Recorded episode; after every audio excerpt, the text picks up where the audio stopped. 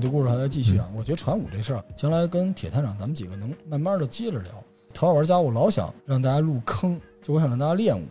这练武这事儿比练琴简单嘛？而且练武关键是当代年轻人缺乏尚武的精神，真的需要点这个东西，对吧？练，嘿，嗯多爷们儿哈！所以聊聊男人中的男人啊，纯爷们儿，钢铁钛合金爷们儿，铁探长练武的经历。来 我练武小的时候想想有多大，反正七八岁跟着我父母，主要是我父亲啊，会跑跑步啊，锻炼一下。那后来可能就是遇到我师傅，那在我十来岁的时候了。最初练武练的内容就是摔跤，可能后来啊，因为摔跤这门就是纯的一个搏斗啊，嗯现在叫叫格斗啊，嗯啊，然后但是摔跤啊是讲究很多技法，而且它是在与人与人之间这个就是近战格斗这个过程中啊，它会有一些规则的。嗯这个是在中国的就就咱们说传统武术啊，是在传统武术中是没有的，嗯。因为中国的传统武术搏斗绝对会两个人在动手的过程中会出现伤，它不像打倒了算，哦。对它不像摔跤这么优雅，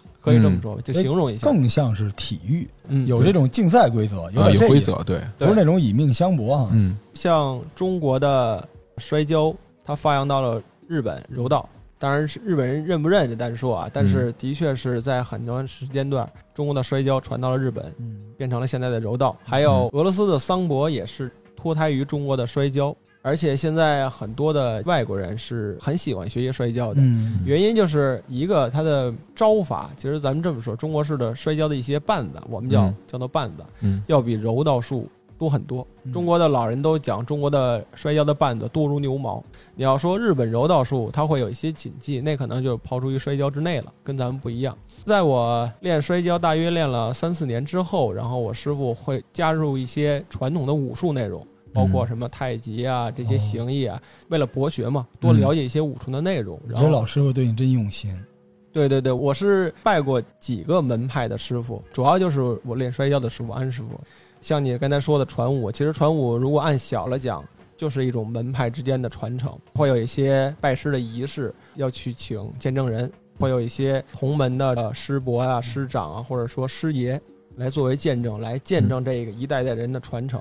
在这个拜师会上，长辈啊也会说一说当年的一些故事啊，那可能就是我讲的一些故事的来源，那都是脱胎于老人的一些内容，哎，这个跟我们中医挺像的，医武同源嘛。是啊，而且传武的处境跟中医也特别像，一小撮儿技术最差的人出来招黑，对吧？然后一小撮儿野生的这种，然后想代言这个行业，然后被大家去 diss。嗯我想问一下，有没有什么秘籍之类的？就给你一本什么武林，一本书，如来神掌之类的那种啊。其实我。我就说这个，其实很多年轻人啊，就是被这个武侠小说毒害的，并不是说书写的不好啊，是那个内容的确跟现实不相符的。嗯就是当年呢，很多的练武的人，包括清末啊，包括民国哦这个时间段，就是这些练武的人都不识字的，哦所以你不可能让他去写一本书。他有可能是画的呀。可能会有，但是练武这个为什么要说它比学一些文学的知识要难？练武要讲究心口相传，就是你必须面对我这个师傅。为什么你要拜师？嗯，如果你要是文人，你可以去拜孔子、拜老子那几千年的人，但是你要说你拜一个门派，嗯你首要不是说去拜一个石像，你要找一位师傅，哦这样师傅才能把你引到这个门派当中。就是说，你想要练武，首先要拜师，对，没错哦，它不仅仅是仪式感的问题。嗯，不是嗯仪式，就是他不能自学。就这里边，我还要说，跟中医有一点很相似的地方，就是传武其实它是没法量产学生的，这个武校不算，咱们说武校、可能是为了打军体拳表演用的。就真正这种有功夫的老师傅，咱都不说他要考验你，但是他也要看你的这个身体的特质、传统武术渊源博大精深，嗯所以这里边哪种拳术更适合你，他要提点你。所以其实一个师傅也就带那么多徒弟，有数了。对我师傅考验我用了五年，我哦不是说去练武然后就磕头拜师了，我是经过五年之后，我师傅觉得我可以练，然后我们几个师兄弟一块儿拜的，而且这个过程中是有来了学生以后练，就是觉得苦啊各方面原因走了的。挺难的。你想象着是不是很神奇？就跟古代一样，就就是天天到桥底下捡鞋，嗯挑水、打扫屋子，就真是这样。他给老老师洗脚啊什么之类的，真是这样，这中医也是一样的。嗯那真正好的大夫能教出来特别难，好多老大夫呕心沥血，一辈子就四五个学生，你不能保证你比你师傅厉害吧？嗯那如果有一天你师傅没了，那这个技术传承咋整？其实咱们现在一说这个武侠世界，就是什么门派，嗯但实际上门派是对传统武术传承的一种保护。之后就别说门派了，一家子都凑不出来，可能一个很好的老师傅，他最后徒弟就那么几个，到最后他这门派就没有了，好可惜。再说说这个，为了让这个武术更贴近老百姓的日常文化生活啊，嗯。之前还有过一次高潮，嗯，差不多是奥运会前后，当时这个如雨后春笋般，各个卫星电视台啊、嗯。出现了很多打比赛、武术比赛、啊格斗的那种，武林风，各种各样的啊。我有幸参加了一个在山东的录制现场，罗老师那个可以当一评委啊什么的。我说以为有那种短裙小姑娘举牌子什么的，我想多了。然后去了那个地方，我靠，当时我都吃惊了啊！说是武当对少林，你别管是不是传武圈的啊，你这哪怕是。你喜欢武侠小说，你也该知道这是一个大部头。当时看这个少林这和尚特别有范儿，大胖和尚啊，嗯一出来这阿弥陀佛鞠个躬，然后漱了个口，嗯台上嘿打了两下，就虎虎生风，特别有样儿。嗯跺地什么之类的，嗯咣咣跺。然后那边是一个道长，嗯道长就拂尘嘛，放起范儿，把头顶上那个冠呢换了，换了一个简单的练功用的。你一看这特别专业啊，嗯。道骨仙风的两个人，道长来什么无量天尊什么之类的，嗯。然后这个主持人说：“那现在就开始了，什么龙虎真人对什么了禅师傅啊，说的可牛了。”嗯。俩人三二一，当一声锣响，啊，我俩人直接啊冲到台中间互相揪头发、抠鼻孔。撕嘴，然后打了大概五分钟左右，这个回合结束了，俩人都流着鼻血，骂骂咧咧的，然后回到站台的两边儿，和尚继续阿弥陀佛，就是上台之前和下台之后特别有范儿，当时我吃惊了啊，呃，起码说明事先没排演过。这个真的是吃惊了。说完这个，其实我加一段我的小故事，因为呃，铁团长刚才讲过，说是豹子是摔跤的师傅，对吧？嗯我是也正经的拜过师傅，因为我那时候拜师傅是为了学中医，当时我们家正好在佛山开诊所。然嗯后，佛山这地方吧，顺德有这么一传统，然后当时就拜了一个黄师傅。听着像宝芝林的黄飞鸿。我你听的也是，我听的也是，就啊，到了黄师傅之后，我就特别高兴，我说师傅，这个跟您学武，好，你知道我的门派吗？我说这个您您难道您就是对我就是你你想象中的那个螳螂拳？我当时嗯，为什么山东啊？对，为什么？难道你是个山东？真的是螳螂拳。然后那时候学螳螂拳的，然后当时我都傻了，我还有一个大师兄，大师兄就出来了，你学拳，你是那谁谁谁医生的孩子？我说对，好，你起个范儿，我摆一个架子。我说我没有架子，我从来不摆架子，他说 摆一个架子，我看一下练功的架子。我我当时想了半天，我就想起了我小的时候跟我同学摆的那个，就是蛇拳，然后我当时，哎，然后那个人，我我现在回忆起来很羞耻。那个人看了我一眼，嗯，蛇拳，我当时眼泪都出来了。你太懂我了，大哥。我那个时候跟小时候是不一样的。对，那时候我已经成年了。我记得我当时舌头吐的比小时候长得多。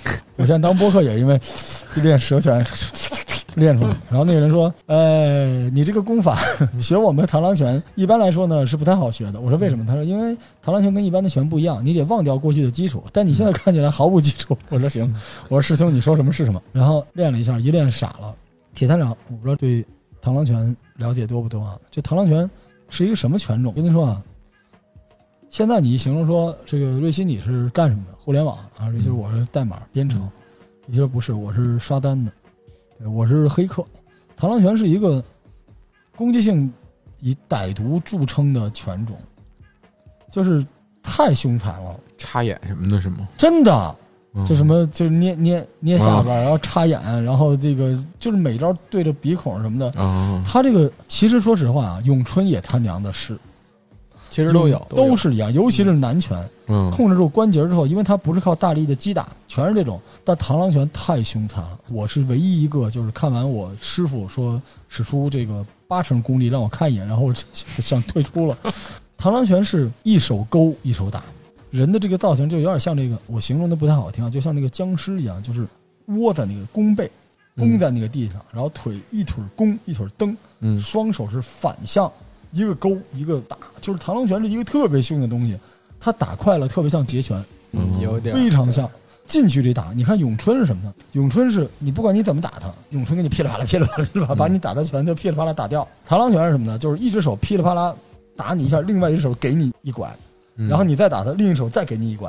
咏春打完之后，对方的手肿了，你脸没事儿。嗯螳螂拳是打完之后，对方脸也肿了，你脸也肿了，就特别凶。螳螂拳，而且螳螂拳三下之内必有一下锁喉，或者是这个胳膊肘直接就顶到你喉咙上。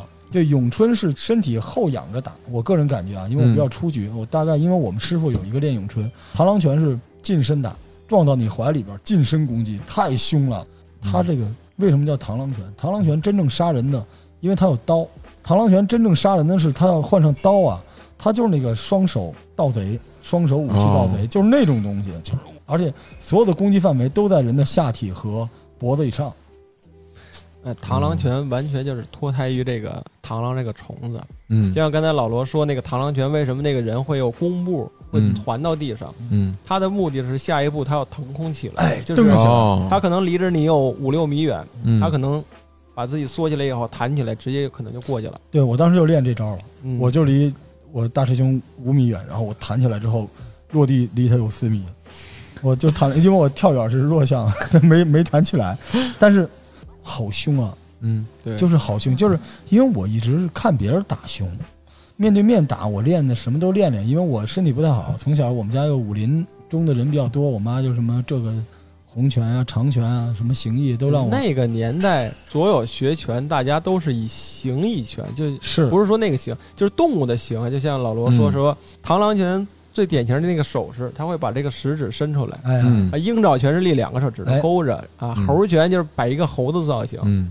没有手指的哆啦 A 梦拳、哎，对对对，伸这很多出援手这种东西。小嗯，拳拳，著名的螳螂拳就是少林寺于海大师，就是李连杰当时哦演他那个师傅。于海大师是山东的螳螂拳的大师，他的速度极快。特别快。就是你看李小龙那个，嗯就是我觉得螳螂拳特别像截拳，但是比截拳凶，甚至有的时候螳螂拳，它那个胳膊呀，因为一般咱们这个拳有虚的有实的，但螳螂拳打的时候，他有点那种全攻全守不要命的意思，你知道吗？哦，他螳螂拳不是把你的进攻割开，他用勾就相当于顶你一下，这手就直接上。我觉得特别不像中国武术，所以近身是为了让他你的对手充分发力，然后你再充分杀伤。杀伤他，杀伤他，嗯。而且杀的全都是要害。啊这螳螂拳挺凶的，搏击格斗很厉害，就是它完全脱胎于这个螳螂的一个形，就是你嗯。看两个螳螂打斗，或者说它嗯不重的那个刀嗯。去怎么抓各方面。其实很多武术，你比如李小龙，嗯。李，小龙的截拳道，它的脱胎于小猫，哎，哦，就是小猫扑蝴蝶，它会弓背啊，会会伸爪子。李小龙的很多选手他自己也说过，他是脱胎于小猫的一些动作哦。来做截拳道。就我们最近看到有很多大师，这传武的大师啊，嗯当然这大师有的带引号，其实有的还是可以的，这些师傅就被人一顿暴啐，但这种感觉特别不好。就是我们其实这一期我们招黑要聊聊这个，但首先聊这个之前，你要分得清什么叫传统武术，什么叫体育学院武术。对先说这件事儿，这完全是不同的两种东西。体育学院武术就是那种全国比武冠军，其实他们那个也是武术，即便他那个竞技，他比的是美，他不是搏斗，嗯它是单人的比较多哈。那嗯这种武术其实有点像舞蹈，但是说舞蹈不是说侮辱人家，就是也挺好看的。而且你不能说像像这波这个呃武打演员什么成龙啊什么这波人啊，就是但成龙好像不是这个科班啊，比如说嗯甄子丹、吴京就这波人，他们这个武打其实也让很多人去学武，也有好处，不同时代不一样。对于搏斗来说，这个体院武术其实没什么贡献，个人感觉啊，嗯对，就反而有点儿把这事儿给弄歪了啊，加点儿加歪了。而且，即便咱们就说这个传统武术，不说体院武术，传统武术里边也有专业的和业余的，这是不一样的。这个专业的里边也分教课的和打架的。对你，你看这个最近挑战这几个大师，你让他有本事挑战一下那个大师看门的人，你试试看。就相当于咱们说有这个北京最有名的这个武装押韵叫什么镇远，嗯真远对？吧？别说抢银行，你说我要挑衅，我姓、嗯我姓康啊，我要打打十个，嗯你打他老板，你算什么本事？你打那押韵的呀，对吧？你看现在这个逻辑不就是这个逻辑吗？对对吧？相当于你打他的老板，这个我觉得啊没什么意思。最近这几次，而且有的时候，说实话，我是觉得这个是老康的逻辑。看发愿，你们这些搞这个，其实也不能叫职业格斗，你也不叫 MMA，就是你们这些打野架的，你过来打这些传统武术，你为什么？你是为了振兴传统武术吗？还是为了振兴野架？嗯你是这个吗？你是代表 MMA、UFC，人家让你代表吗？你打这个不就是为了自己出名吗？他妈为了自己出名打一个老人，你是吧？反正我觉得这个打老人这点我是最反感的啊！人老不以筋骨为能，嗯，就是你不管你年轻的时候，或者说你年少轻狂啊，你打的有多厉害怎么样？但是你对一个这个五六十岁或者说更大的老人去打，这个有点说不过去。你不管是传统道义上来讲啊，或者说你通过这个练武术来讲，练武术很重要的一点就是它讲究尊师重道，嗯，就是你去打一个老人，不管他练不练武术，你这么打，我是很看不过去的。嗯而且你这逻辑很阴险，其心当诛啊！你图什么呢？对吧？你就说这老人吹牛逼，你看不上眼。你在大马路上走，在公园里边说自己公司上市的那种老头儿遛鸟的多了，你给他一脚啊，你不就是抢人饭碗吗？对吧？嗯，人家有徒子徒孙，然后人家可能忽悠钱了。咱们这么说，人家如果蒙人了，国家会管他，轮不着你管。尤其是你管他，是为了你想把他蒙人的那些钱让你蒙了，就是你代表谁？我就不明白。就传统武术，咱们大家都有一个共识，就传统武术啊，已经向表演化演进了。现在谁用传统武术打架？结果你有本事，你跟传统武术比表演啊、对吧？嗯比舞剑，比枪花，比炫子，你要跟他比这个搏击，你想通过这件事证明这件事情，这个我就不能接受。我并不是说现在这些大师能够代表传统武术，我觉得他们也不能代表，或者换句话说，就是他们是传统武术中的一个组成部分。比如他是搞教学的，嗯，但他傻逼在什么地方？就是搞那严大师，嘣儿一弹，一人飞出去了。飞出去了，那圈儿，嗯你找专业一点的演，那太假了，那抖鞭子什么，那看着确实有点傻。但这东西人家自娱自乐，对吧？如果他是诈骗，法律管他，轮不着你打他。你们这帮三四十岁的人去收割这帮老骗子的，咱就说是骗子啊。你三四十岁的少壮，你去收割老骗子的荣誉，你有荣誉吗？关键是这事儿还贴标签儿，是啊嗯，一说就打传武，传武多了，打去啊，打职业的传武，有的是武馆啊，怎么不打武馆呀？武馆里那些学生去试试，真的去试试，都打死你！对，反正出了很多这些视频啊，或者说这些就说是竞技表演啊，的确现在还是有很多人在练武的，而且是嗯踏踏实实每天练功的那种。嗯，现在他们这些人，就是我认识的一些老前辈们，嗯都把自己标签为叫做民间的闲散武者，或者说武夫。我就是来打发时间、锻炼身体的，不要跟我说传统武术，我不是。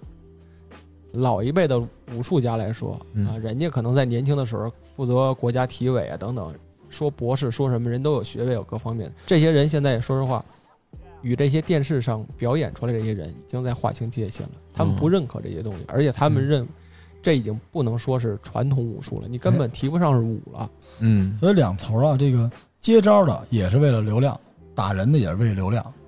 但是问题是，你们赚你的流量，能不能不坑传统武术呢？就你们这么打完之后，对于中国的传统武术是好是不好？你最终证明中国的这个咏春、太极、形意、八卦、八极都不能打，就 MMA 打，你图什么呢？MMA 是请你 UFC 请你到中国选拔来了吗？你弄完之后，本身很多小孩是想练的，现在这些不是说武术管用不管用，你扣的帽子是传武是骗子，对，吧我觉得这个事儿其实影响很大的就是九零后这些，嗯可能再小一些，因为我的这个摔跤俱乐部会有一些九零后的朋友们来说、嗯说这个现在传统武术就是这些嘛。那后来我们也会跟他们讲，我说传统武术是武，这是一个很博大精深的内容，不是说电视里演的，就是我能不能打，我胳膊根硬不硬，我上台我是被人抬下去的，还是嗯我这个站着的。概念不一样，这些你想，九零后现在应该是这个社会的骨干力量了。嗯，他们对于传武、对于武术其实没有一个特别明确的概念。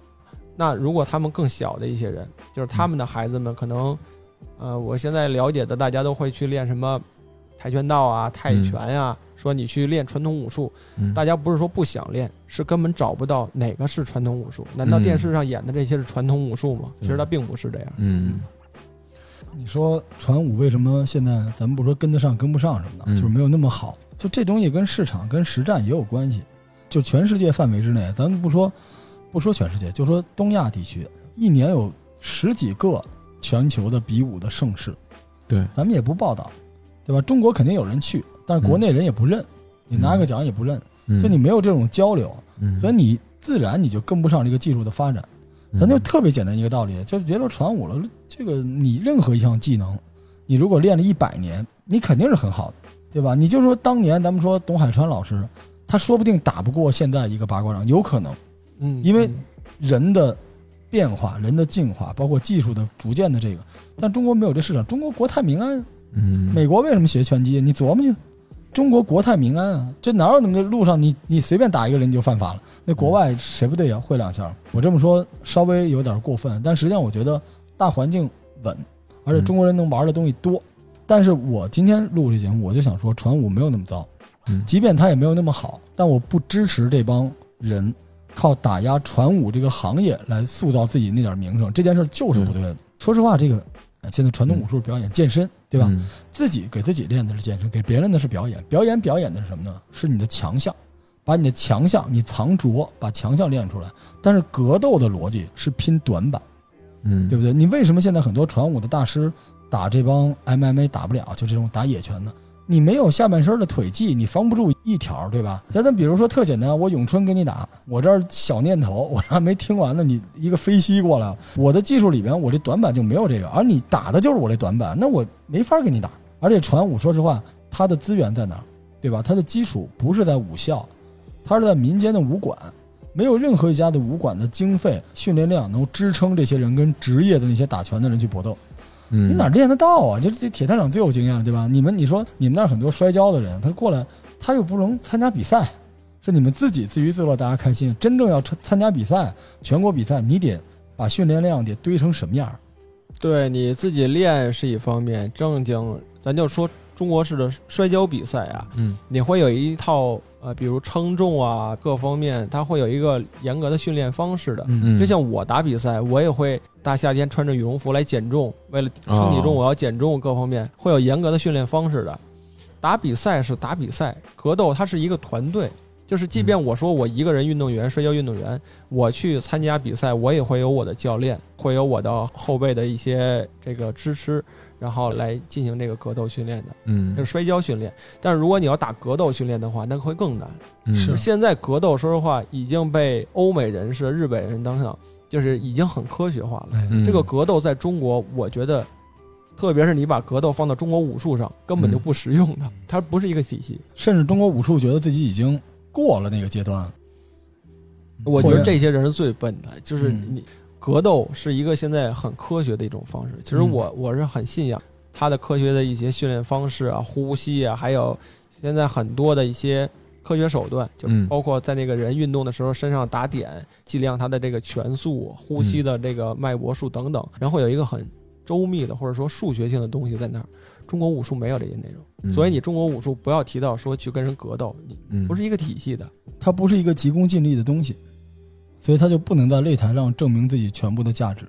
嗯就大家现在只注重搏击，你像瑞希一问他能不能打人，嗯但是传统武术里边，除了这个武术，还有传统，嗯还有很多其他的东西，现在都不被大家重视。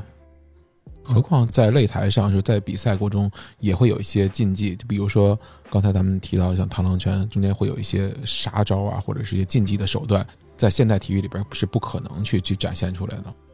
插眼睛啊、打后脑啊、踢裆啊等等，嗯这些都咬人，这都不允许的。甚至老师傅都不会教，他觉得那东西 dirty，就他们都懂，但这帮打野拳的不懂，一个个的喊那吆五喝六的欺负，你知道这什么感觉？就跟有一个人吹了个牛逼，你发现了，这人跟你也不搭嘎，你好一点的你可以应承他，成全他；嗯差一点你可以不理他，嗯你有必要接他短打他一顿吗？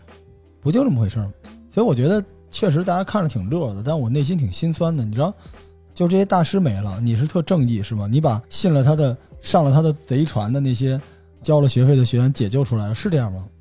你是这样吗？你跟这些大师的徒弟们打过吗？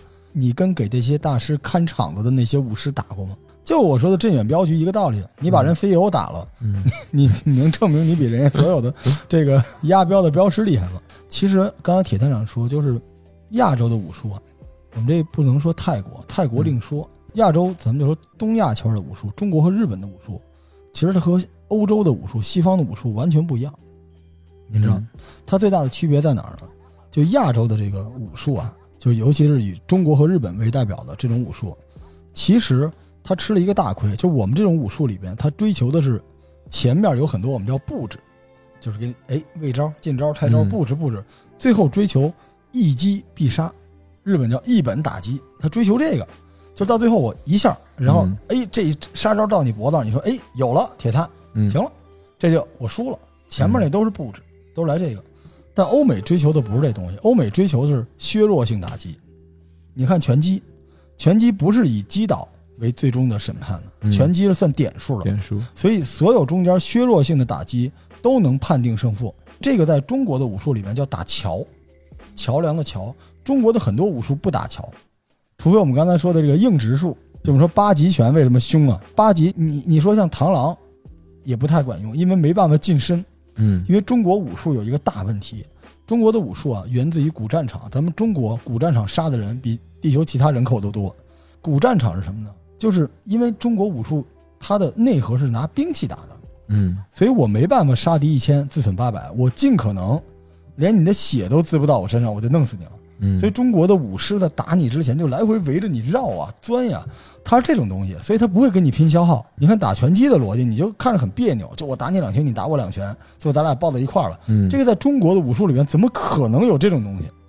所以日本之前也是这样的，这种武术都是那种一击击倒。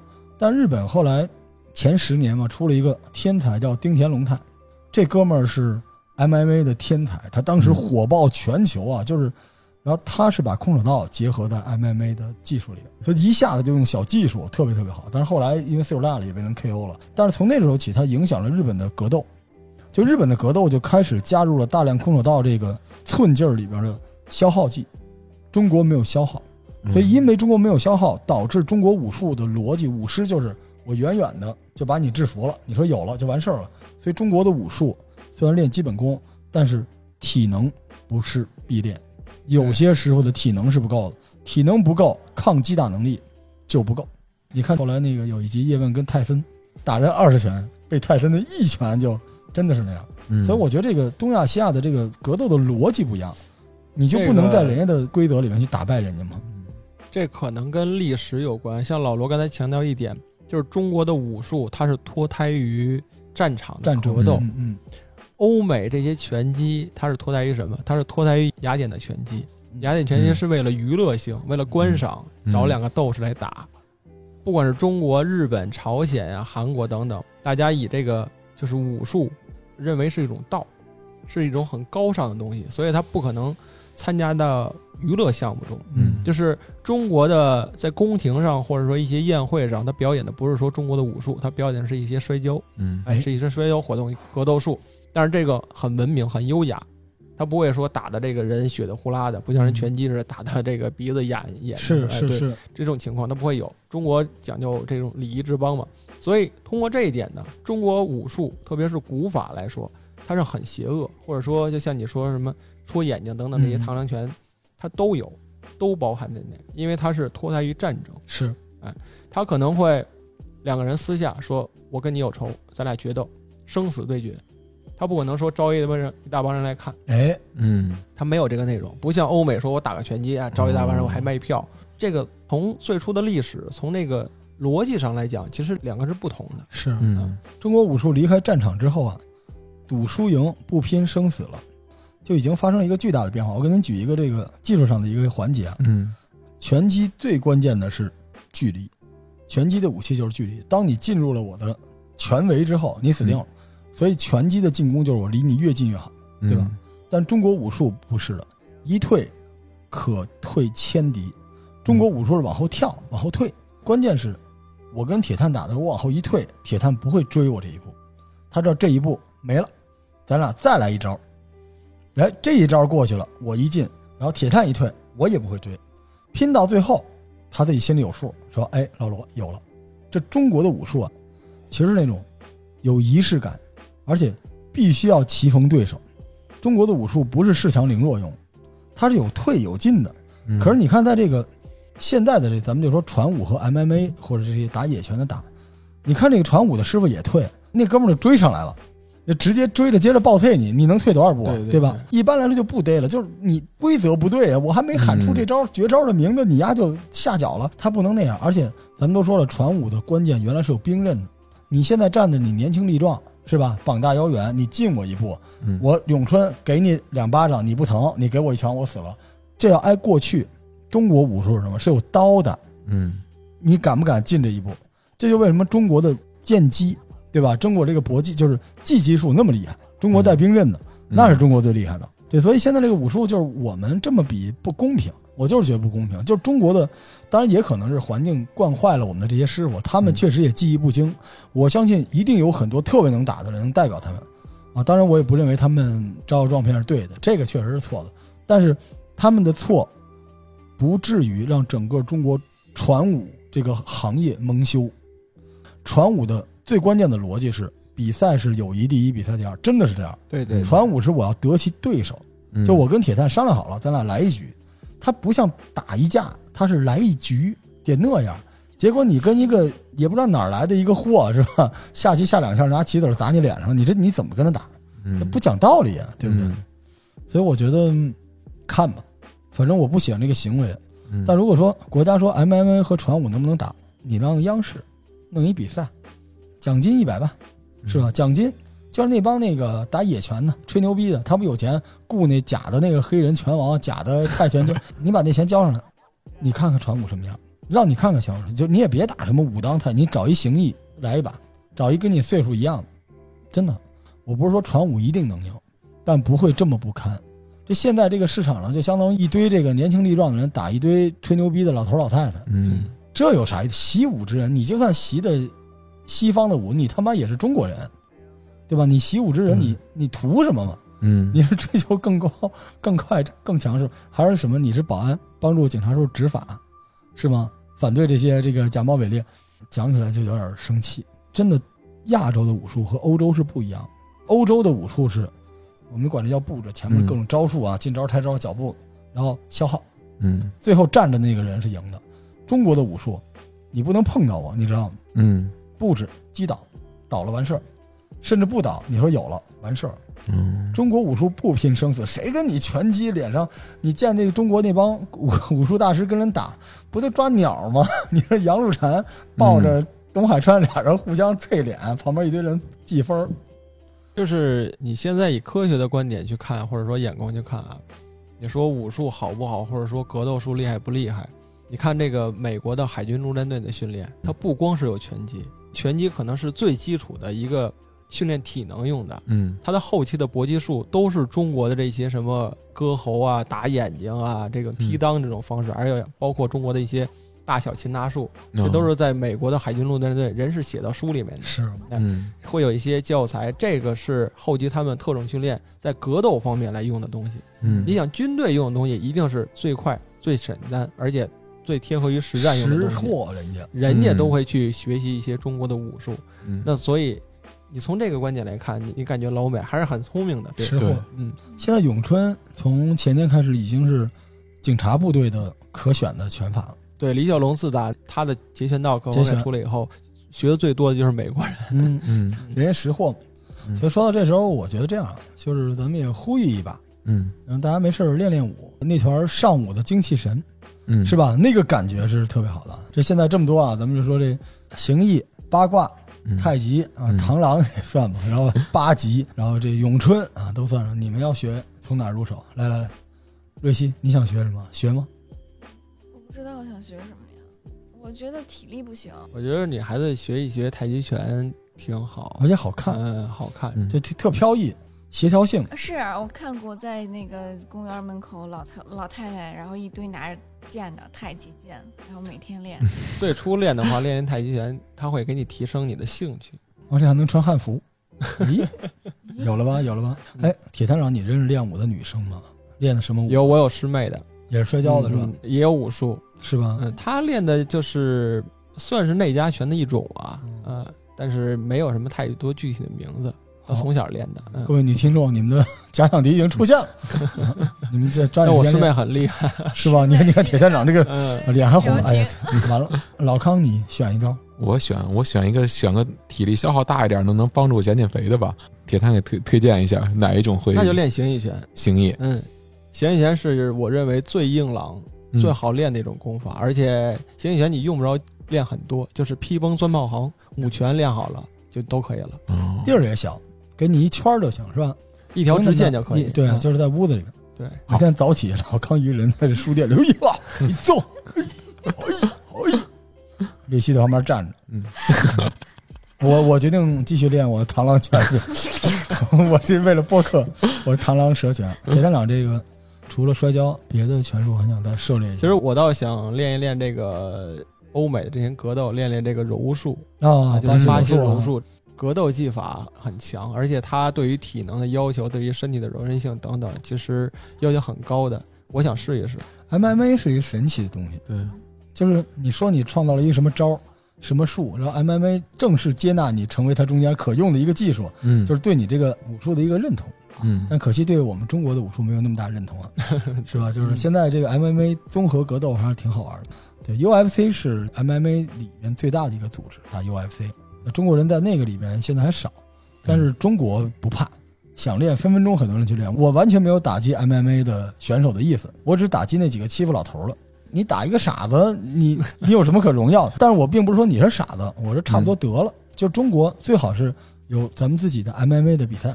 也有自己的传武的比赛，对吧？也有友好的传武对 MMA 的比赛，嗯，而且我也在此就是呼吁一下，因为传武就像我们过去玩的诺基亚手机啊，诺基亚不是好东西啊，说抢了华为的单，过去曾经有过特别大的辉煌，但是今时今日，它的这个斗技类的属性已经不被市场需要，但是它文化传统教人修身养性，尤其是那口气，对，这个东西还是很重要的，希望大家都练练。而且我也呼吁啊，万一听我们节目这啊几百万人里面有这传武的高手。我这样说一句啊，希望你能够上台来。你每向前走那一步，你就能为传武博得一些正面的名声。你每表现你正向的东西，你就能为传统武术争取更多的时间啊。嗯、最后，我用 一代宗师里我特别喜欢的赵本山老师说的那句话：嗯、关于传武怎么办？拼一口气，点一盏灯。谢谢大家收听。